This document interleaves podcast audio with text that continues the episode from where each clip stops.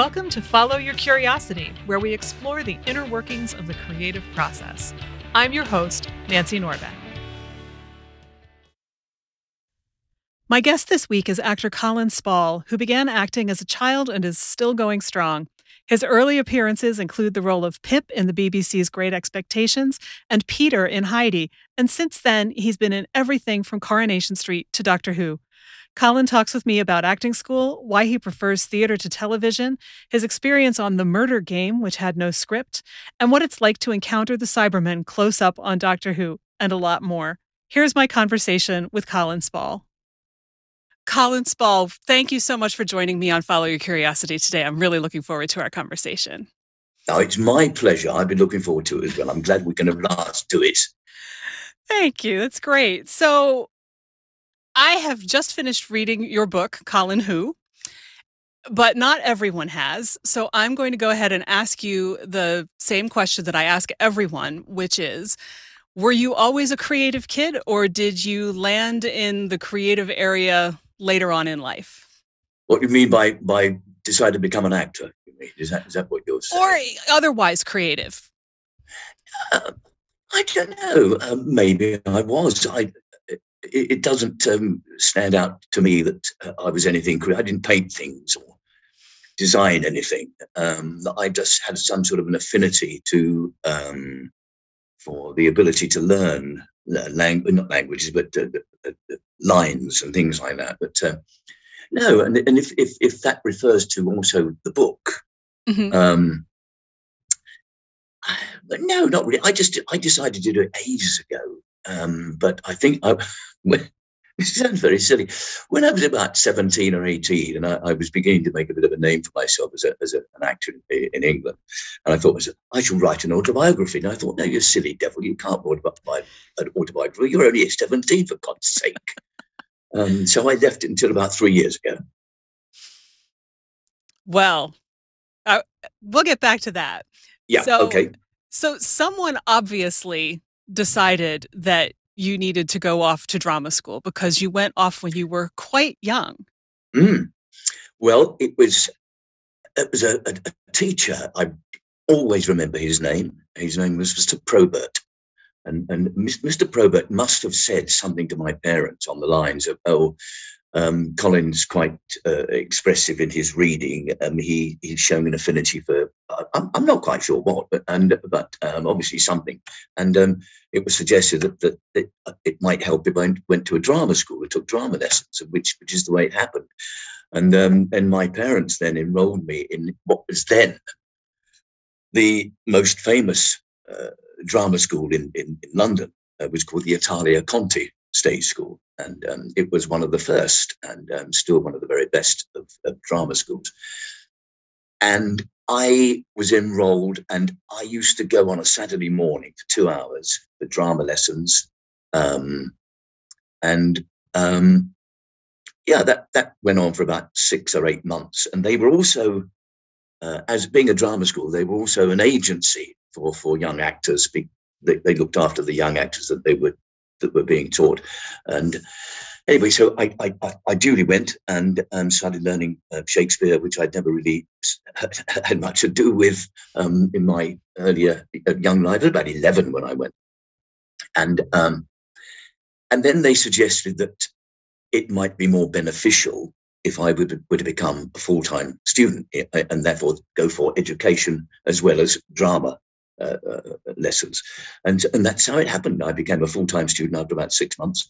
And um, then I started getting little odd jobs on the telly when they were looking for kids uh, playing in the street or that sort of stuff. And it progressed from there. What did you think about it? I mean, did, did your parents just decide that you were going to go do this, or did they have a conversation with you and ask you, hey, what do you think? Oh, yes. Oh, absolutely, they did. Yes. Oh, yeah. I mean, they didn't just turn around to me one day and said, Oi, you're going to go to an acting school, mate. That's it. Off you go. Um, that didn't happen. Um, I said, oh, yeah, yeah, great. Um, and um, so I loved it. Uh, every Saturday morning for two hours, I loved it. And even loved it even more when I became a full time student. Meant I left ordinary school. I was only educated in the mornings, and the rest of the time was just brilliant. We were doing drama, stage, dance, direction, singing, voice control. It was, it was just another world. I loved it. That sounds fantastic. Yeah. I, I feel like, you know, as a kid, I would have absolutely eaten that up with a spoon. Yeah. Yeah. Yeah. So, so yeah, as you said, they had an agency and they started getting you roles, and and the early ones were more along the lines of Shakespeare. No, not oh, really. No, I no. Um, Shakespeare didn't come into my life really. I mean, we studied it at drama school. We we we had to learn all these soliloquies, which I still remember to this day. um, and um, no, it, it was my first. I think my first major role. The BBC, uh, in their wisdom, decided that they were going to do a serialization of Dickens' Great Expectations and so my agent said to me, um, uh, the BBC want to see you. So I duly went along with about 300,000 other lads of my age and and um, read for the part of Pip um, in in this um, in Dickens's uh, Great Expectations, and uh, fortuitously it worked out that I got the part, and um, so there was I um, playing the lead in a in a, in a teleseries. Um, it was a 13 part series, but of course, as Pip was a boy, which which was which, which was what, what I was going to play. Um, we did perhaps four episodes, and then someone else took over as Pip as, as the young man. Um, so that was my big break. Um, and from then on, um, I started getting um, uh, I, I, did a, a, a lovely series um, uh, called Heidi. I don't know if you know Heidi, which mm-hmm. is the uh, yeah uh, about the, the, the Swiss girl and lived with her granddad in the mountains in, in the Alps. Um, the BBC, in its wisdom, unfortunately, didn't take us to the Alps location. We went to a local zoo, and um, yeah, so I I played Peter the goat herd in, in Heidi, which was another smashing character, and then these were all sort of Sunday afternoon serials, which the BBC were very good at making. And then shortly after that, the BBC once again decided that they would like me to do a series called The Secret Garden. And um, this, I played then played Dickon, the boy with all the animals, the Yorkshire lad with all the animals. And so it went on from there. And then eventually um, I got, got some theatre work. I, I, did a play at the, at the Theatre Royal Windsor. Um, my first stage appearance um, in a play, and it, it was called. Uh, uh, it's gone right out my mind. Um, um, no, I can't think of it. It'll come back to me. But uh, I did that, and then um, that that uh, moved on to other things, and then um, I was eventually asked to join the the 1957 Old Vic Company at the Old Vic, and I played all the boy parts in Shakespeare for that season. That's where my Shakespeare came in. So how did you how did you like the Shakespeare versus everything else? Were you at an age where it was I have absolutely no idea what's going on, but I'll say these words the way you tell me to, or was it more than yeah, that? I, I suspect, if I'm honest, yes, you're probably that, you know, hitting the right note on that. Um, and it was only the latter years I thought to myself, oh my God, you know, you were working with such unbelievably amazing people, which which with the stagecraft, and I learnt so much, so much for after a year there. Um, and then I went into the West End several times, playing major roles in, in the West End, and um, um, but it, it, was a great help. And I should, I, I really felt that I should have paid more attention to those lovely people and, and, the skill. Uh, I, I, did pay a lot of attention, obviously, because I obviously carried off the parts in in um, the way that was necessary. And uh, but it was great. Yeah, I should have should have listened more and been more aware of the fact that how lucky I was to be in that. I'm, I'm a South London boy. I'm not uh, born on the not in the sound of Bow Bells, but in I, I am a, a, Cockney, I suppose, in, in, a way. But I I lost my accent at, at drama school, and um, but uh, I, I, still come back to it now and again. I quite often play you know, the boys who talk like that all the time, you know, one of them, you know, lads, and I still do it now and again. But uh, but I've lost it basically. But uh, no, I talk posh, as my grandchild children used to tell me. did, did losing the accent like that affect? I mean, did did it? I, I would think if if I were a parent and my child suddenly started talking very differently, it it would be a little unsettling at the very least. I mean, how how did that affect other people around you outside the school? I don't know really because by that time, I'd moved into uh, uh, my drama school. Were all the, the people were all quite well spoken there. Um, and then the people I began to mix with were also well spoken. I mean, I didn't, I didn't, didn't go overnight. I didn't suddenly go tall like that and become terribly, terribly proper. Um, that, that, didn't happen, but it, it, gradually, gradually did. And this is the way I speak now. I mean, maybe it probably take about sixty years, I suppose, for me to lose my accent. oh, then maybe it was gradual enough that they didn't really notice it. I think as so. much. I think so. Yeah. Yeah. That's just interesting because accents are such a big part of our identity. Oh, they are. Yeah. Absolutely. yeah. I mean, the Americans still say, "Oh, I love your accent," you know, which is, um, and I say, "Well, I love yours." um, so, so it, it, works both ways. Works both ways. Yeah. Wow. So you you managed to do lots of TV yeah. as a kid, and yeah. then Shakespeare, which yeah. had to also have been a bit of culture shock, I would think, after things like like Heidi, though Dickens not quite as much. Um, and then and then I I feel like I have to tell you, I I sat down last night and I was looking at your IMDb page while I was on the phone with a friend of mine, and I said, He's been in absolutely everything. and while it's not absolutely everything, reading through, it certainly feels like absolutely everything. I mean, so many things that I know are classic British shows yeah. like Z Cars and Dixon of Dock Green yeah. and all of yeah. the all of the soaps that even we've heard of over here, even though we've never seen them, like Coronation Street and Holby City. I mean, it's such a a huge range. Yeah. So I don't know. There's there's so much to talk about in all of that, but there is. How how did the transition between doing child acting and then mm growing up because you know you hear so much about child actors who are so famous and do so well and then something happens and it's usually they can't adapt or it doesn't it doesn't yeah. go as well for whatever reason. How was that for you? Well you can probably guess that you're not the first person that's ever asked me that that, that transition question. Right. And um but it, it it was fine. It was seamless um because I started as as eleven year old boy playing youngsters, and but every part I got was in line with my age. It it it mm. it, it, it, it, didn't. It, I didn't. Um, I'm going to say I, I, didn't do great expectations as, as a 13 year old and suddenly be offered the, the lead in Z Cars when you know and who and, and playing a 29 year old. You know, it was a gradual. All the parts went were, were within my age limit, so that was very lucky and I continued working all the time. Well, that does make sense that that would make it yeah. easier. Yeah. So you're growing yeah. with the with the roles with, and the process the and yeah. Yeah. Yeah. Yeah. That is very lucky. I know. I know. I know. Very lucky. how how much of eh, of your career do you attribute to luck versus timing versus talent versus i mean i don't know if it's even possible to break it down that way but i i, I don't think it is. I,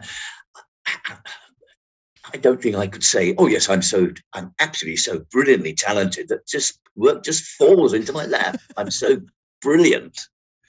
It, it's not that it's uh, lucky enough to have made a name for myself. That name just just push you along. I and you you become well known not publicly, not walking down the street. Oh, look, there's Colin Spall. But casting directors, they say, oh, we're doing a new film and we're looking for a. Someone says, oh, Colin Spall. Oh, yeah, of course. But I know Colin, but I'll get him in to read for the part. So that was what it was. Being known within my business uh, is, and being able to always come up with the with the goods, always on time, knowing my lines. I mean, you know, all that. Uh, you know, people say to me, I get youngsters to come up. Oh, I, I want to be an actor. You know, any any um any any suggestions, any any advice? And I say, well, uh, if you really believe in yourself, then things will happen. But it is a very very tough business, and um, but um, all I can say is that uh, to just learn the lines and don't bump into the furniture, which is the um, the old adage that uh, once I think was quoted by uh, oh, I can't think some someone. It was Noel Coward. It was Noel Coward that said that. So. Well, and it's interesting your your comment uh, if you really believe in yourself. Yes, because you get kicked in the teeth so many times. You get your agent said, go and read for this lovely part. He's playing Fred Bloggs in so and so and so. So you think, oh, that's absolutely, that's me. I, I can do that standing on my head. Fantastic. You go along, you don't get it. And then you see it on the television, someone else has got it. You think, oh, I could have done that. Why didn't they use me? But that's the way it's, it's the casting director. Um, they probably thought, oh, yeah, yeah, we, uh, we like Colin, but we like this bloke better. It's as simple as that. Do you think that getting used to that kind of rejection is useful in the long term? It is, but it yes, it, it, it happens that way. You you get used to it. it. you you you know you don't go waltzing into the into the into the studio and uh, to read first things. Oh, I'm walking in, say I've got this, not a problem at all. You're always fighting. You're always hungry to get that job.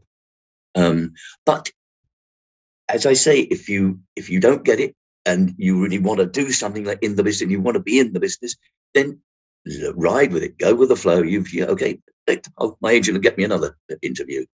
It, it's one of those things. It's it's a part of being an actor. I would think that at some point you have to become sort of zen about it. Like that wasn't meant to be mine, but something else will be. I suppose you do. Yes, you, yeah. I suppose certain things have happened like that, and and you've done, you've gone for something, haven't got it, and then something else turned up. And think, oh my god, thank God I didn't get that part I went for last week. This part I've just got this week is a damn sight better. So sometimes it just works out the way it's meant to. Yeah, I guess. No, absolutely. Or other times you you you do nothing and. Uh, I don't know, go to the pub every day for six weeks here. I don't know. It's just one of those things. Well, you do talk in the book about how you've oh, taken advantage of those times by going out and getting other jobs that have eventually given you skills oh, yeah. that you ended up using. Yeah. Yeah, absolutely. Yeah, I, yeah, I've done a couple of things. I worked on a building site that um, drove a, a, huge lorry um, for, for a, scene, scenery, scenery moving company for a few weeks, and then um, I was getting bored with it, and suddenly my agent said, "Oh, they want to see you for so and so." You've already checked the job and I'm sorry, I'm not coming in tomorrow. I've got a job. so that was it. Yeah, great. So you talk about how you prefer stage to television, yeah. and I'm wondering if you can eh, go into a little bit about what it is that makes that difference for you. I think that when when I started in the business and theatre, how can I? How can I I've, spoken about this so many times. I'm just trying to think of, of some easier way of putting it. Um, it in my mind, a lot of actors these days, it's television. They do a telly and they they're they're, they're, they're a star. But if you put them in a different uh, uh, situation, i.e., you've got to learn two and a half hours of dialogue with no mistakes. You can't say, "Oh, I'm so sorry. Cut. Can we go again?" No, you bloody well can't. Um, you know, this is, to my mind, and a lot of actors' minds, it is where the actor's craft comes into being. You are alone on that stage, um, uh, with, with the other actors, of course. But um, you, if you if you muck it up, you you can't go back and do it again. You can't say to an audience, "Oh, so sorry, loves. Uh, we can we go again? I mucked that one up. I don't think so. Um, we just paid, you know, 35 quid to get and what see this blooming play. You can't start again. Um, so yeah, it, that's where the craft comes in. Um, you are in charge of your your performance, and and um, and if if anything goes wrong, you have to get out of it. Uh, you do have the, the, the benefit of a prompt man um, in the prompt corner who's there on the book all the time, um, but he will only come in and give you a prompt at the very, very last minute. It feels like forever that you've gone wrong. I mean, once only it happened to me. Know it was a nightmare. I, I thought it was like four hours, but it was nanoseconds apparently. Um, you just think, what am I going to say? And and then you come in and that's it. But there's a lovely story um, about two uh, doyens, theatrical ladies, two doyens of the West End Theatre in the late in the 30s and they were doing a two-hander, a play, two of them on stage together. And and they both of them dried, stone dead, totally forgot their lines. And after a few moments, the prompt corner whispered something, went, nothing happened. Once again, nothing happened. Once again, after about the third time of trying, one of the old ladies walked over to the prompt corner and said, We know the line, dear, but which one of us says it? that apparently is a true story. oh, my. but yes, it, it, it is it is a different. Uh, I mean, I I hate first nights. I am so nervous. I can't tell you how. Um, you you're standing backstage waiting to go on, waiting for your cue, and uh, you think so. Oh my God, what, what am I doing here? I could be in the pub. I could be watching a movie at home. I'd be, and then your, your cue comes and you're on, and it, the, it's gone. You're on. Away you go. Yeah, and but there is also that that energy of that audience that Oh I yeah, would think, you know, when you I've never been on a TV or film set. I have done a little bit of community theater many moons Mm. ago, but I would think that that you, you would be missing that that energy because of yeah. the way that a that a TV or film set works. That's right. But the, the, the onus is on you to give a, a great performance, and not just a great performance for, for the crits, the critics on the first night, but every performance, because it's a brand new performance that these people are seeing. You may be running for three years, and um, you have to give that upbeat performance every night for three years. Yeah, yeah, all the energy that the, that the part demands and requires, and that's got to be done. Um, and another thing that people say to me, uh, uh, youngsters, who, what what do you suggest? And uh, it, it, do you prefer film to theatre? And? I say, well, it's, it's it, with theatre, there is no margin for error. Um, you you you you need to listen. And I said, you you're on stage. You may know your lines upside down, backwards, every every which way but loose, and you may be waiting for a line which says, uh, for argument's sake, "Would you like a cup of tea?" And you say, "Yes, please." Now, one night the line might come, uh, "Fancy a cuppa?" It's the same cue, you're no, not my line. No, that's not what I want to hear. No, I, I'm not answering that. No, no. But you should you listening. The gut the the, the, the other actors paraphrase it, but it's the same meaning. I still say, "Oh yeah, yeah, I'll, I'll have a cup of tea, please." Do, you- do you know what I'm getting at? Mhm. So the word is listen, listen, listen, listen. Even if you've been running for 25 years at the West End, like the Mousetrap, which has been running for 45 years in our West End. Um, yeah, well, that's it. That's my my my talk about about theatre. to Yeah, the living day out of your people. It's Yes. a real presence. You have to be fully present. Oh yeah, Yeah, and- which is yeah, a challenge. But again, I think most of us are not fully present in our daily lives. So we don't Mm. appreciate what happens when you're in that state Mm, because, you know, we're driving down the road thinking about going to the grocery store and what we need to buy and what Yeah. we're making for dinner Yeah. and all of that. Yeah. We're not really actually there, mm, mm. which is also why I think listening is a lost art these days. Yes, I think so too. Yeah yeah yeah, I was listening to a podcast a couple of years ago. I think I think it was Farnam Street's podcast, but I could be wrong about that. And all I remember is that they were talking to a musician and she said musicians are some of the only people on the planet who are actively taught how to listen. And I think that goes for actors too. I think I think yeah, yeah. you know, you you really you think you're listening a lot of Yeah. the time, but most of us really aren't. Mm. Yeah, yeah. It's a funny old business, but it's uh, it's it's it's it's been good to me, and I've loved every minute of it. I wouldn't have dreamt of being anything else for some. You know, I just it's been it's been an amazing um, career, and I feel very very lucky. I still still find it um, quite strange that someone offers me a lovely part, and um, and and I think, well, I'd have done this for nothing. They're paying me to do this. but I didn't tell them I would do it for nothing. And No. wonderful, chances, wonderful people you meet, and uh, some lovely. I've met some great people, lovely people that I've worked with, and thoroughly enjoyed their company. Well, and one of those people, in fact, this is what inspired my phone call to my friend last night, is Julian Fellowes. Oh, Julian, yes.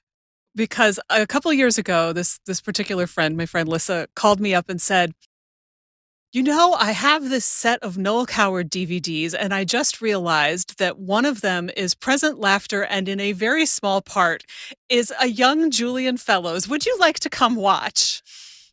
So we did, and it turned out she had been to see that show in London in 1981. And so last night, when I got to that part of your book, I called her and I said, You're never going to believe this but this is who I'm talking to tomorrow. And I sent her a screenshot of the photo from the book. But, you know, it that was quite quite a cast and Julian oh, Fellowes yeah. was certainly well before even dreaming of something like Downton Abbey. Yeah, absolutely. Uh, what was it like to work with him back then and are you still in touch with him at all? No, not really. I, I you don't keep in touch with everybody, you know. Mm-hmm. Um, no, uh, uh, and he didn't even put give me a part in Downton, which is a pain in the backside. But there we go. um, but yeah, it was lovely to work with. I enjoyed working with him. We had we went out. We um, uh, we all um, went to. He had some connection with the House of Lords or the House of Commons in, in Westminster, so we all went for tea on the on the members' terrace along the um, Thames. Uh, that was quite nice, arranged by. He was he's very posh. He's extremely posh. Is um, Julian um, or Lord Fellowes, of course, as I should call him, really. Um, and um, his his wife is a lady in waiting to the Queen, so they are uh, they're quite a, a well-to-do family. But, uh, but no, I don't keep in touch with him. But I, I thoroughly enjoyed his company. We had a great time together. Well, I remember it being quite an amusing show, so I'm sure that it, was it wasn't hard to have a, a, great time together. No, it was good fun to do. And you mentioned that the Queen Mum came for a visit at one point. Yes. What was she like? Oh, she was absolutely lovely. We we, we were told by the company manager um, before the show went up. Uh, he said, um, "Oh, when when the when the tabs come down uh, at the end of the performance, don't leave the stage." And we were, oh, "Yeah, why?" He said, "Oh, someone wants to meet you." We thought, "Hmm, okay." And there were various people throughout the during the interval going going up to the tabs and looking to see if they see who it was. But um, and then someone said, "I think it's the Queen Mother. She's in the in the front." And it, it worked. So she, she came backstage and met us all. And it was lovely. She's very, very pleasant lady. I, I remember, you know, not a whole lot about her, but I always was fascinated by her. So I loved reading yeah. that you actually got a chance to meet her and that she would oh, absolutely, go yeah. to the trouble to say, I'd like to meet the cast after the show. Yeah, that was brilliant. Yes. Yeah. My mother was totally impressed that I'd met the Queen Mother. She's, uh, yeah, because my parents had nothing to do with show business whatsoever. Uh, although my father became a, uh, worked for a, a television company um, where he was in charge of scenery, so not exactly anything to do with being in front of the of the stage. But uh, in, in, it says it says in my book at one particular point I was working with a television company that my father worked for, and he had to provide a coffin for me because I died in this particular play, which is in the book. It's quite strange. Must have been a bit surreal.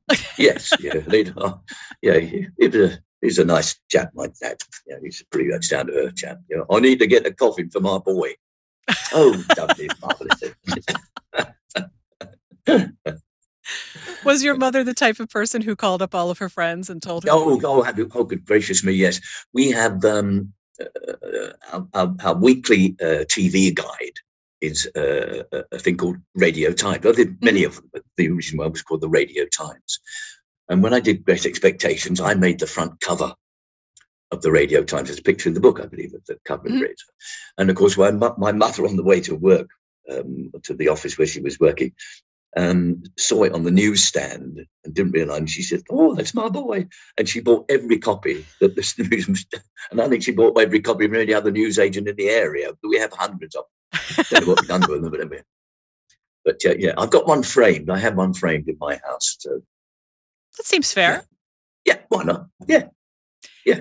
I mean, and it's great that, you know, you had parents who were so supportive from the very oh, beginning very too, so. because yeah. so many people want to do something like acting and are consistently told, no, no, you know, mm-hmm. you'll never make any money. It's, it's a waste yeah. of time. It's a waste of this. It's, it's whatever. Yeah. And you know, in my experience from interviewing people for this podcast, it makes it so much harder. It doesn't make it impossible, but it makes mm. it so much harder for people to actually do the things that they want to do. Yes, I, I uh, yeah. When I went to drama school, uh, I then I started getting work. Obviously, uh, had I not started getting work, then I might have been in a different situation. I might have said, "Well, I don't, don't want to do it. Then I'm not anything." Uh, there were lots of friends I made there that that some of them I still keep in touch with, who have nothing to do with the business. They did did nothing. They did their two years at Contis or three years at Contis, and um, but never progressed. And uh, I'm lucky enough to have progressed. You know, yeah, and I think the fact that you know your parents were not feeding you lines like "this is a waste of time and effort and you should no, you know, become a welder," yeah. were was yes. a huge factor. It had to have been. Yeah, yeah, absolutely. Always does. So, since you mentioned friends from Conti's, I would love to hear about your friendship with Graham Harper and how he went in a very different direction and became a director, but is known for being the kind of director who listens to actors. And sorry, you know, sorry. Gra- Graham who? Graham Harper. Never heard of him. Absolutely, yeah. Oh, Graham, yeah. Um, lovely, lovely man. Um, we were Conti boys together, and um, oh yes, yeah, and um, it, it, it, was about 12 or 13, uh, the, and I played, played the part of Noddy in uh, in Noddy in Toyland, which was on every Christmas uh, for, for, about six weeks over the Christmas period, mat- just doing matinees. And uh, Graham was in it. He was a Conti boy. He played a character called Moonface. and uh, you hate me for this. And um, he played Moonface. And uh, but he was a good actor. He he was a good actor, Graham. Um, he did a lot of work as a boy actor, and uh, and into his youth. And um, but then he decided, yeah, one day he said, I think, yeah, I, I just, I really want to direct. I just feel as I want to direct. I don't really want to. So he decided to go behind the camera, and, but, and I decided I was going to stay in front. Um, and that's how it started. We've been friends ever since. I've worked with him many, many times. And a lot of people said, oh, yeah, it's only because you know Graham Harper, you got that part. But in, um, in certain ways, it is an opening to get that part. But as Graham's always said to me, he said, Colin, I'll put you up. I would like you to play so and so and so and so in this. But he said, I cannot give it to you. You need to come in with all the other actors. And uh, in Cockney rhyming slang, we call them maxes, max factors. so with all, with all the other maxes, and uh, and, um, and and and read for it, and uh, which I did. Sometimes I got it, sometimes I didn't. But uh, yeah, worked with him a few times as a director. He's a good director. He knows actors. He knows what actors are feeling. He knows what it's like, um, and and also he listens to actors because a lot of directors say, well, "I want you to move there, then drink that cup of coffee, and walk over, and then put it down, and then go and sit down." So, but then you know, Graham will say that, and then I'll say to him, "Graham, just yeah, that's fine, Graham. Can we, can we just try it this way? If I don't stand up at the time you want me to, I can get over there a bit earlier for me to then to go over to there. Yeah, all right, Gov, try that, try that. Yeah, try that, Gov. You do it. He said, yeah, that's it. Keep it in your way. He listens to actors. He, he and an actor knows if if it, it, you get told to do something and it's wooden, you don't. it's not flowing. It's not. It doesn't feel comfortable. It doesn't go with the line or the or the action. You know what I mean? Uh, uh, and um, he's great. He, he listens and he he will he will if, if you're not hearing this, you say, no, no, no, Cole, I see it this way. And I, because my camera's going to be here. And then I, and otherwise, if I do it that way, I've got to, put a, got to put another camera here, which then mucks up my other shot, especially if it's a live multi-camered, because cameras going all over the place. It's like the M1 at rush hour. And uh, it's not, but now, of course, it's virtually done on one camera. Well, and I did notice that when you in the book talked about the difference between Doctor Who in the 80s and mm. Doctor Who now. And I was mm. so surprised because it never would have occurred to me that it would be possible to do everything with one camera. If you, you know, I think of shots from different angles and things like that, and therefore you must have more than one camera. So, yeah, very rarely. No, it's it's a one camera. They shoot it like a film. They do a master, And then from the master, they will then move the camera. They'll do a, a two shot, a, a, an MCU, medium close up, or CU close up, uh, a different angle, POVs, different POVs. They do it like a film. Not like it, it, it, it as Graham said, it, it, you have to choreograph, if you, especially if going out live. You if you've got five cameras whizzing around all over the studio with mic booms and, and. It's a nightmare. Um, quite often, you you know you, do a camera rehearsal, obviously, and then you, you you're in the middle of a shot, and then suddenly you see a camera come through a window. You know, too early. You know, so that that is why there's a camera rehearsal, obviously. Um, but no, it's a nightmare. It's a nightmare. I get all your angles, sure, but um, it takes time to choreograph these cameras where they're going to be, who they, which character they're going to be on a two-shot medium. It's, it's a nightmare. I wouldn't want to do it. I'll just sit there in front of the camera, let them sort that out. That's so fascinating to me. It's just completely disrupted my whole mental image of what, I know, what happens. Yeah, yeah. Most things now are one camera. The last multi-camera I did, I did a uh, a, a, comedy series called um, uh, uh with Catherine Tate, and, mm. um, and I played her. I played her neighbour, Bernie, um, and we did that in front of a live audience, um, which is quite often they do it. And that's multi-camera live audience stuff. Because they don't want to stop each time right. rearrange a camera. And once you rearrange a camera, you've got to rearrange the lighting. It, it, it, yeah. All wow. very clever. Nothing to do with me. Nothing to do with me. I got the easy part. Does it change your experience as an actor at all, going from multiple cameras to single ones?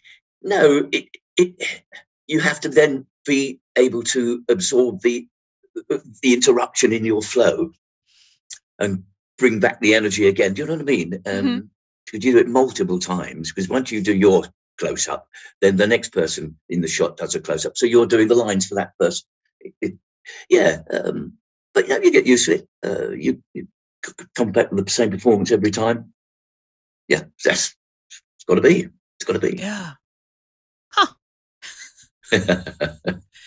So, so since we've already mentioned the comparison between who ancient and modern, as you put it in the book, yeah, um, you are one of the few people who has been both on ancient Who and modern Who, and Graham is the only director who has directed for both. Right. Yeah. And you you note in the book that the whole process is so different now than it was back then. And yeah. I'm wondering if you could tell everybody a little bit about that. Yeah. Well, it, yeah, I was. I'm not so much now one of the few. I'm still amongst a band of a few actors that have, have uh, done. There's still there's quite a few now that have been in the classic and the new. Um, at, at, the time when I did it, there was probably about two or three of us, but there's more and more now. Um, yes, the, the the the difference being is the rehearsals.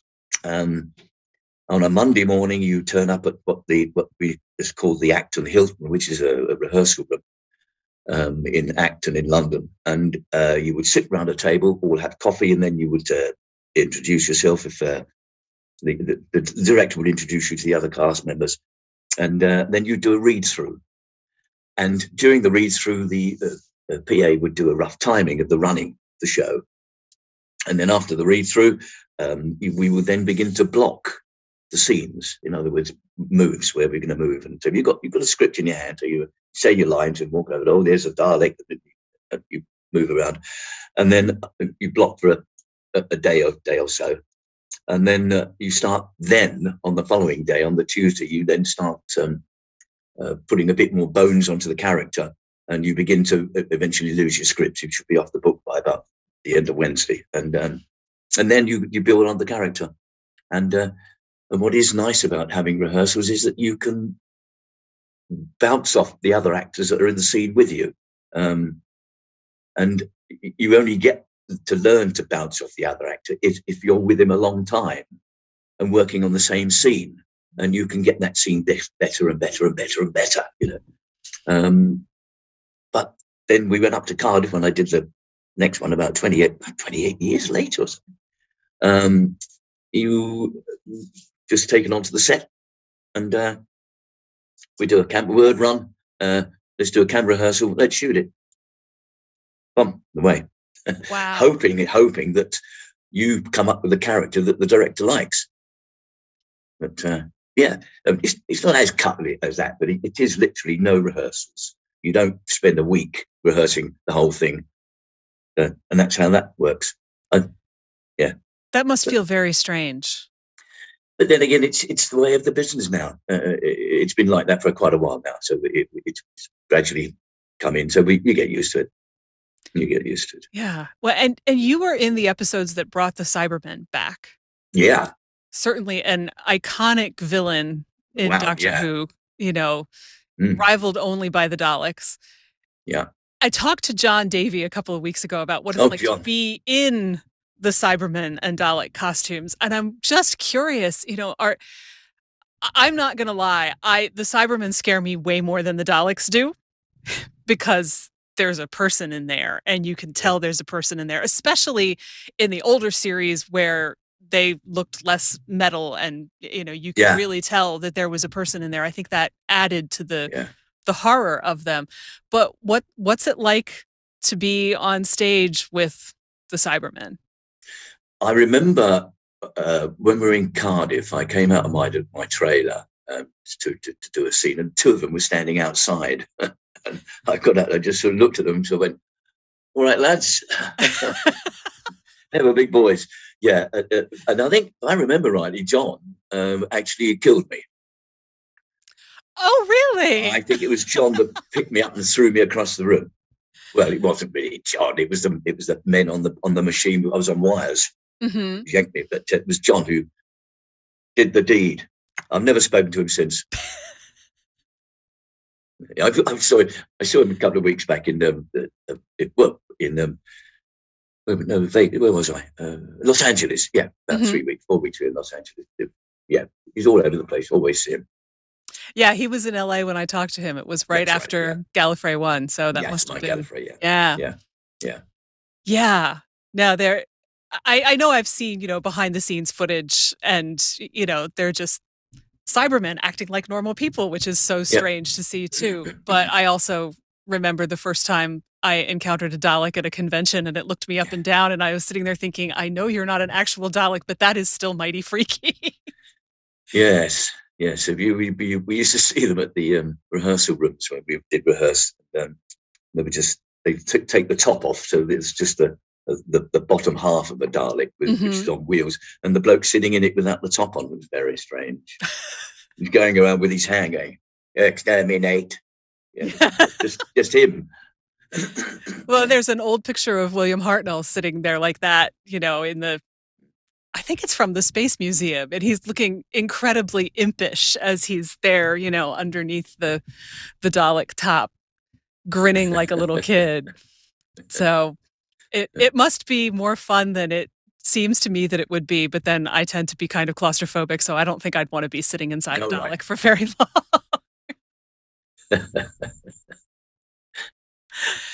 so, and you're also good friends with Frazer Hines. Oh, Frazer, going yeah. way back from before you did Who at all. Oh, way yeah, way back.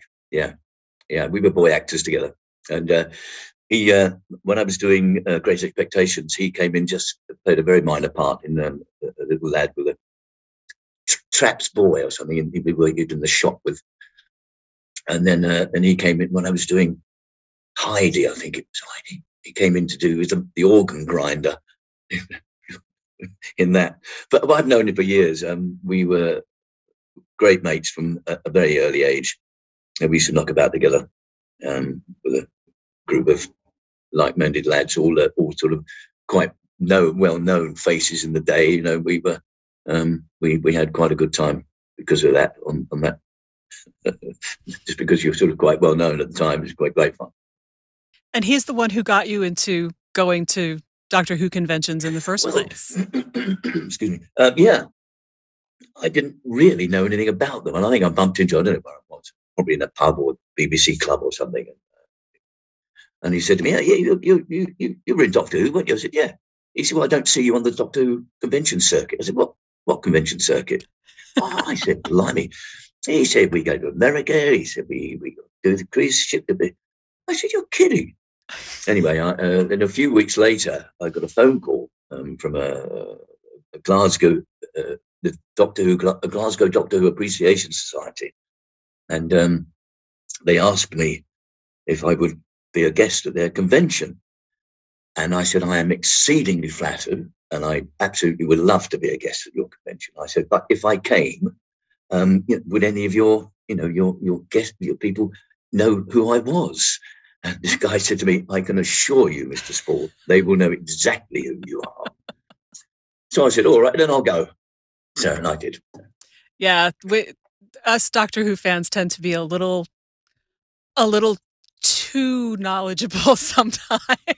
It, and it's quite, you get asked some very strange questions. And I remember it wasn't very long ago. It was about, I don't know, about five or six years ago. It was somebody said to me, "Oh, Mr. Spall, um, your character, Mr. Crane. I said, yeah. He said, did, did they name that after where you live?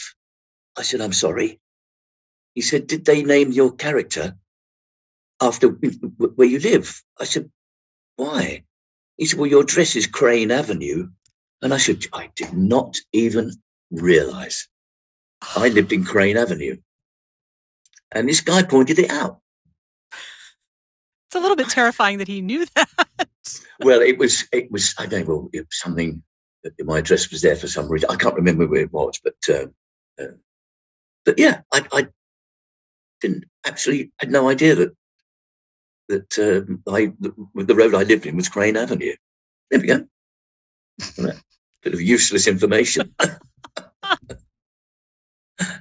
I was going to ask you if there were, you know, what really surprised you when you finally went, and I hope that wasn't the biggest surprise. I was just surprised how knowledgeable people were, and um, it was. I, I, remember because it was my first one. I remember it distinctly. I walked into the hall to do my little panel and uh, thing, and as I walked between the there was all seats one side and seats the other, so I walked down to this little raised stage, stage thing, and as I walked down, I could hear people say, "Oh, look, it's Colin Spall." It's Colin Spall. He's coming. It's up. It's Colin. And I thought, oh, fine. yeah, fantastic. they did know exactly who I was. Brilliant. They're great. I love them. The fans, as I always say, uh, I do so. I've done so many conventions now, and uh, at the end, you usually come along and do a little chat afterwards, or a couple of lines if everyone's introduced. And as I always say, and I will continue to say, they thank me for coming. And I say, I should be thanking you, or we should be thanking you, because if it was not for you, we would not be here.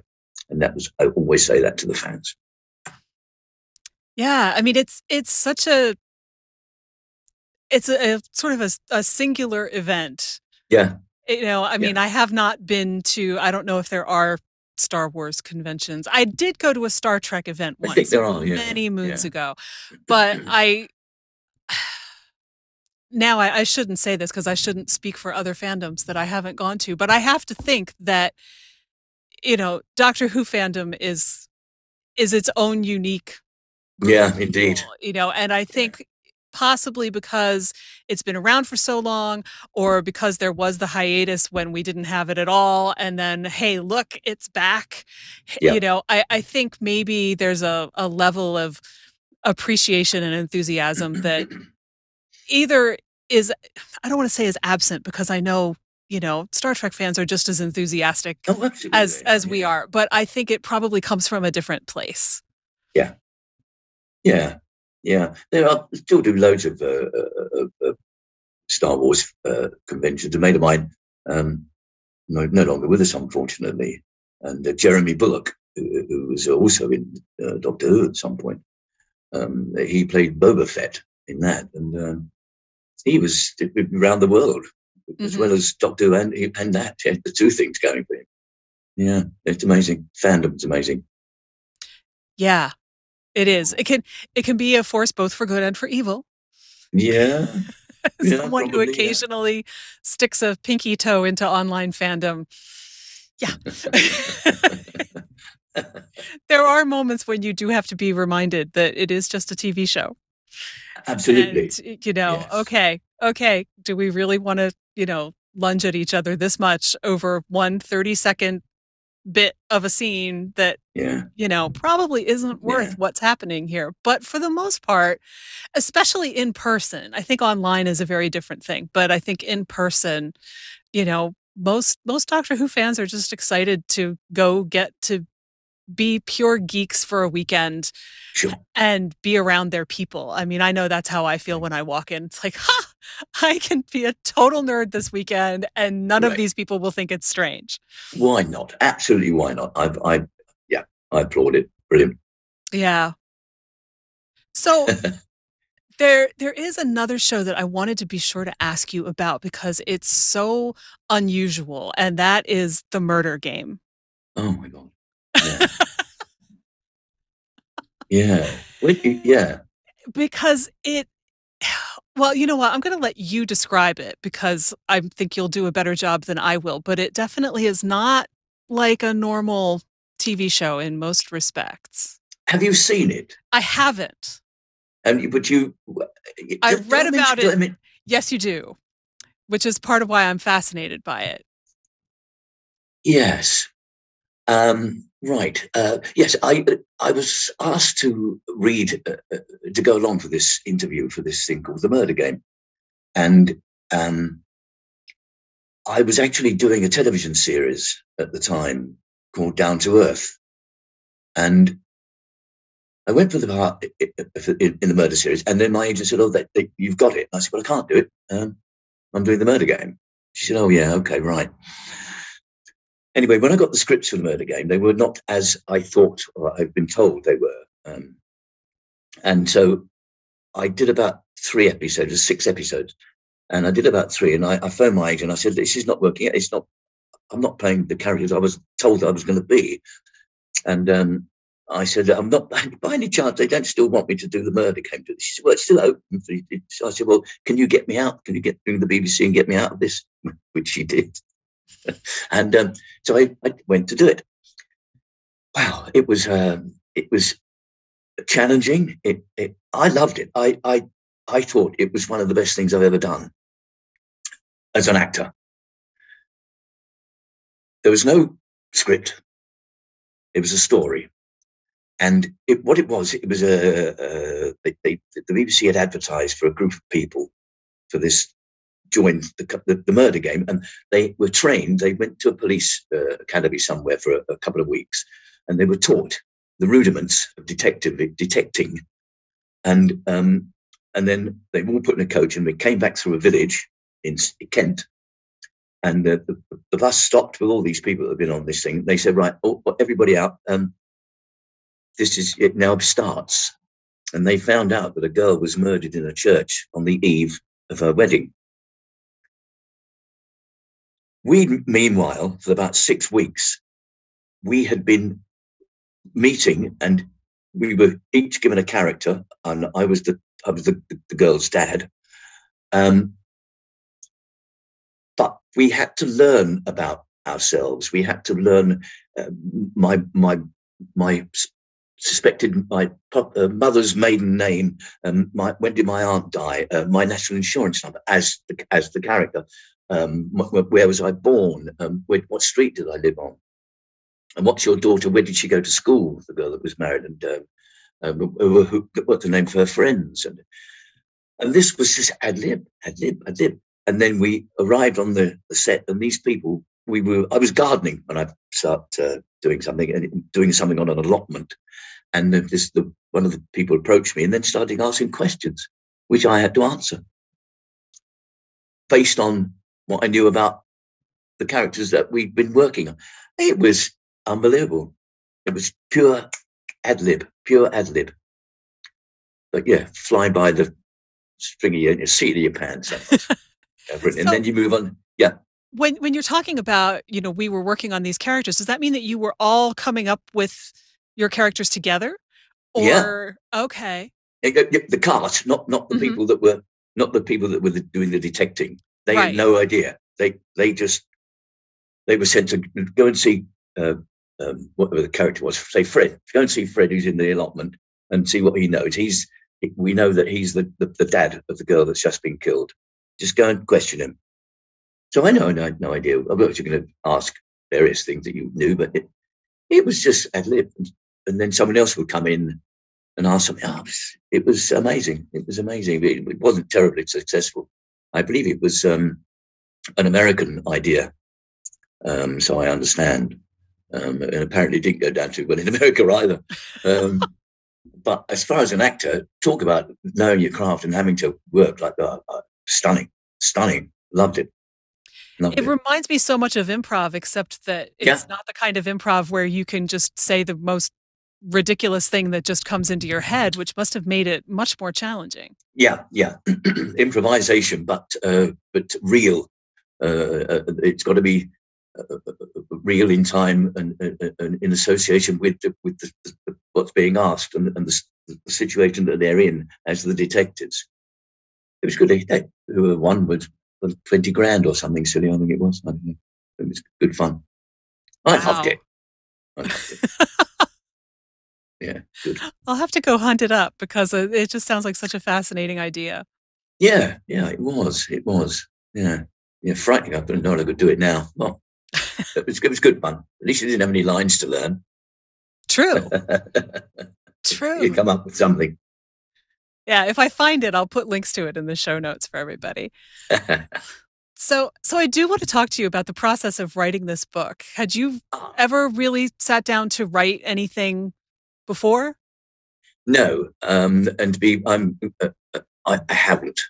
Um, I, I narrated it to to a friend of mine. Uh, to, it, he really was a was a ghostwriter, I suppose, but he he just wrote. I did. I, I if I'd have done it, I'm, I'm a one finger typer, not two finger, one. And I I I, I type a letter maybe on this keyboard. I'd go uh, right. I want to put down um, every E V. Uh, I've seen I've I've seen an R. I've seen an R somewhere on this keyboard. Uh, where where where did it, where's that R? Oh, there it is. But I'd still be writing it now. Yeah. So. So how did it go? Was it more challenging than you expected, or was it more like just really. sitting down and talking to a friend? Sitting down and talking to a friend, and I'm just narrating um, various things that have happened in my life. Um, and uh, we managed to cobble a, a book together. So, uh, and I've had so many people read it and said, "Oh, God, there's another one coming out." I said, "Well, I don't know. I mean, I, I, I, I, don't know what else to write. I said, if it came out, it wouldn't be a book. I think it would probably be a pamphlet. it would be, it would be about, about two pages long. Like how many autobiographies can you write? so I have right. Yes, yes, yeah. It was, I, it was good, and it was um, got a, got a few people who said they, they enjoyed it, and got a nice things about the theatre, the traditions of the theatre, which I I love, um, and uh, yeah, yeah, lots of funny things happened in the theatres, which would be great fun to do.